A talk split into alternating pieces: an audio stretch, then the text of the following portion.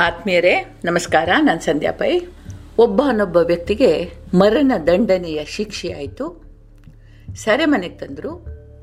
ಅವನ ಬಂಧುಗಳು ಮರಣದಂಡನೆಯನ್ನ ಆಜೀವ ಕಾರಾಗೃಹ ಶಿಕ್ಷೆಗೆ ಇರಿಸಬೇಕು ಅಂತ ರಾಷ್ಟ್ರಪತಿಗಳಿಗೆ ಮನವಿ ಮಾಡಿದರು.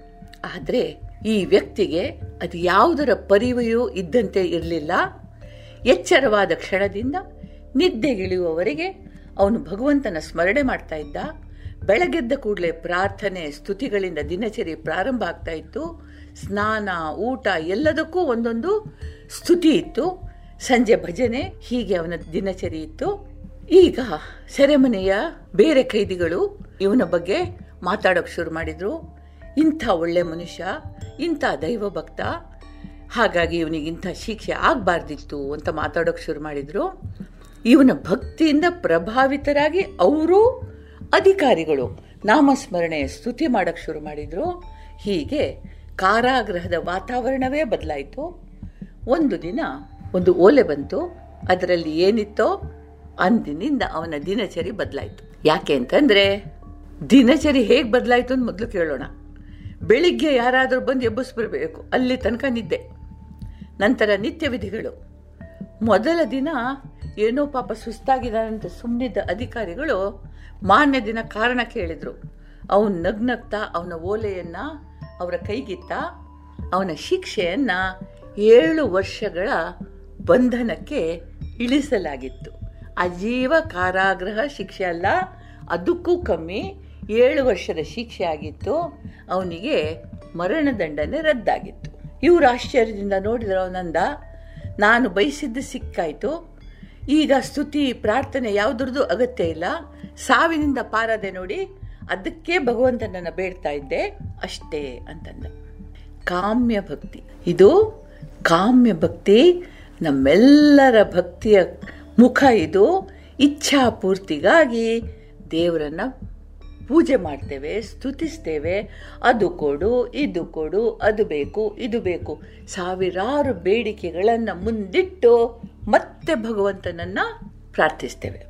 ಒಂದು ಬಾರಿ ಆ ಬೇಡಿಕೆಗಳು ಪೂರಣೆ ಆಯ್ತಾ ನಂತರ ಬೇರೆ ಬೇಡಿಕೆಗಳು ಶುರುವಾಗಬಹುದು, ಅಥವಾ ಸಾಕು, ಸಿಕ್ಕಾಯ್ತಲ್ಲ, ಇನ್ಯಾಕೆ ದೇವರು ಅಂತ ಅನ್ನಿಸ್ಬೋದು. ಒಂದು ಹಳ್ಳಿಯ ಅಂಚಿನಲ್ಲಿ ಒಂದು ದೊಡ್ಡ ಪರ್ವತ ಇತ್ತಂತೆ. ಪರ್ವತದ ಆಚೆಯ ಕಣಿವೆಯಲ್ಲಿ ಸುಂದರ ಹಣ್ಣಿನ ತೋಟಗಳಿವೆ, ಹೂ ಬಿಡುವ ಮರಗಳಿವೆ ಅದರಾಚೆ ಗಗನಚುಂಬಿ ಕಟ್ಟಡಗಳ ನಾಡಿದೆ ಅಂತೆಲ್ಲ ಸುದ್ದಿ ಇತ್ತು. ಈ ಹಳ್ಳಿಯ ಒಬ್ಬನಿಗೆ ಅದೆಲ್ಲದರ ಸತ್ಯ ತಿಳಿಯುವ ಕುತೂಹಲ ಇತ್ತು.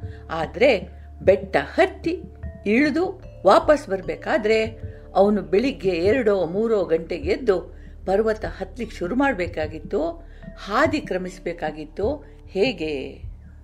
ಹೀಗೆಲ್ಲ ಚಿಂತೆ ಮಾಡ್ತಾ ಬಹಳ ಕಾಲ ಕಳೀತು. ಒಂದು ದಿನ ಮನಸ್ಸು ಗಟ್ಟಿ ಮಾಡ್ದ.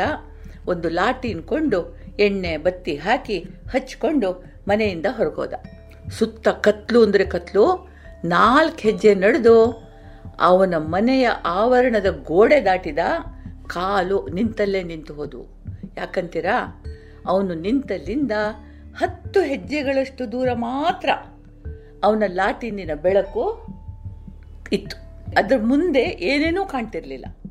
ತಲೆ ಎತ್ತಿ ನೋಡಿದ್ರೆ ಬೆಟ್ಟದ ಛಾಯೆ ಕಾಣ್ತಾ ಇದ್ದುದಕ್ಕಿಂತ ವಾಸ್ತವದಲ್ಲಿ ಇದ್ದುದಕ್ಕಿಂತ ದೊಡ್ಡದಾಗಿ ಕಾಣ್ತಾ ಇತ್ತು. ಈ ಲಾಟಿನಿನ ಬೆಳಕಿನಲ್ಲಿ ನಾನು ಆ ಬೆಟ್ಟ ಹತ್ತೋದುಂಟಾ? ಹೀಗಂತ ಯೋಚಿಸಿ ಅವನು ಆಲೋಚನೆ ಮಾಡ್ತಾ ನಿಂತಾಗ ಅಷ್ಟು ದೂರದಿಂದ ಒಂದು ಪುಟ್ಟ ಬೆಳಕು, ಅವನ ಲಾಟಿನಿನ ಬೆಳಕಿಗಿಂತ ಚಿಕ್ಕ ಬೆಳಕು, ಒಂದು ಬರ್ತಾ ಇರೋದು ಕಂಡಿತು. ನೋಡಿದ್ರೆ ಹತ್ತಿರ ಬರ್ತಾ ಇರುವಾಗ ಒಬ್ಬ ಮೋಂಬತ್ತಿ ಹಿಡಿದವ ಬರ್ತಾ ಇದ್ದ. ಅದರ ಬೆಳಕು ಇವನ ಕಾಲು ಬುಡಕ್ಕೆ ಬಂದು ಬೀಳುವಷ್ಟು ಮಾತ್ರ ಇತ್ತು. ಇವನಿಗೆ ಆಶ್ಚರ್ಯ ಆಯಿತು. ಇಂಥ ಕಗ್ಗತ್ತಲೆಯಲ್ಲಿ ಮುಂಬತ್ತಿ ಹಿಡ್ಕೊಂಡು ಬರ್ತಾ ಇದ್ದಾನಲ್ಲ ಅಂತ ಈ ಪುಟ್ಟ ಬೆಳಕಿನಲ್ಲಿ ಇಂಥ ಕತ್ತಲ ರಾತ್ರಿಯಲ್ಲಿ ಅದು ಯಾಕೆ ಎಲ್ಲಿ ಹೋಗ್ತಾ ಇದ್ದೀರಿ ಅಂತಂದ. ಅವನು ನಗ್ತಾ, ಪುಟ್ಟ ಬೆಳಕು ಅಂತಂದ್ರೆ ಏನಪ್ಪ ನೀನು ನಡೆಯುವ ಹೆಜ್ಜೆಗಳ ಮೇಲೆ ಬೆಳಕು ಬಿದ್ದರೆ ಸಾಕು. ದಾರಿ ಪೂರ್ತಿ ಬೆಳಕಿದ್ರೇನು ಇಲ್ಲದಿದ್ರೇನು ಒಂದು ಬೆಳಕಿನ ಹೆಜ್ಜೆ ಇಟ್ಟು ನೋಡು. ಇನ್ನೊಂದು ಹೆಜ್ಜೆಯ ಮೇಲೆ ಬೆಳಕು ಬೀಳುತ್ತೆ. ಹೀಗೆ ಒಂದ್ಯಾಕೆ ಎರಡು ಯಾಕೆ, ನೂರು ಮೈಲು ನಡಿಬಹುದು. ಧ್ಯಾನ ಹೆಜ್ಜೆ ಮತ್ತು ಬೆಳಕಿನ ಮೇಲಿರಲಿ. ಆವಾಗ ಕತ್ತಲು ಕಾಣೋದಿಲ್ಲ, ಒಂದು ಹೆಜ್ಜೆ ಇಡೋದೇ ಮೊದಲು ಕಷ್ಟ. ಮೊದಲ ಹೆಜ್ಜೆ ಇತ್ತು, ಎತ್ತಿ ಇಟ್ಟರಾಯಿತು ಮುಂದಿನ ಹೆಜ್ಜೆ ತನ್ನಿಂದ ತಾನೇ ಮುಂದೆ ಹೋಗುತ್ತೆ. ಅಷ್ಟೇ ಪ್ರಯಾಣದ ಗುಟ್ಟು ಅಂತಂದ ಕಾಮ್ಯ ಭಕ್ತಿಯಿಂದ ಕಾಮನೆಗಳ ಪೂರ್ತಿಯಾಗಬಹುದು. ನಮ್ಮ ಮೂಲವನ್ನು ಅರಿಯುವ ಇಚ್ಛೆ ಕೂಡ ಕಾಮವೇ. ಅದು ಬೆಳಕಿನ ಹಾದಿಯ ಕಾಮ. ಬೆಳಕಿನ ಹಾದಿಯಲ್ಲಿ ನಡೆಸಿಕೊಂಡು ಹೋಗುವ, ಕೊಂಡೊಯ್ಯುವ ಕಾಮ. ಈ ಕಾಮದ ರುಚಿ ಹಿಡಿದವನಿಗೆ ಬಿಡುಗಡೆನೇ ಇಲ್ಲ. ಅವನು ಬೆಟ್ಟ ಹತ್ತೋನೇ ಸೈ. ಅತ್ತಣ, ನೋಟ, ನಾಡುಗಳನ್ನು ನೋಡುವವನೇ ಸೈ. ಮತ್ತೆ ಮರಳಿ ಬರಬಹುದು, ಬರದಿರಲೂಬಹುದು. ಬಂದರೂ ಯಾಕೆ ಬರ್ತಾನೆ ಅಂತಂದ್ರೆ ತನ್ನೊಂದಿಗಿದ್ದವರನ್ನ ಆ ಭವ್ಯ, ದಿವ್ಯ ನೋಟ ನೋಡ್ಲಿಕ್ಕೆ ಕರ್ಕೊಂಡು ಹೋಗ್ತಾನೆ. ಅದಕ್ಕೆ ಬರ್ತಾನೆ. ಇವರೇ ಎರಡು ಬಾಲದ ಬೆಕ್ಕುಗಳನ್ನು ಕಂಡವರು. ನಮ್ಗೆಲ್ರಿಗೂ ದೇವರು ಒಳ್ಳೇದು ಮಾಡಲಿ. ಜೈ ಹಿಂದ್.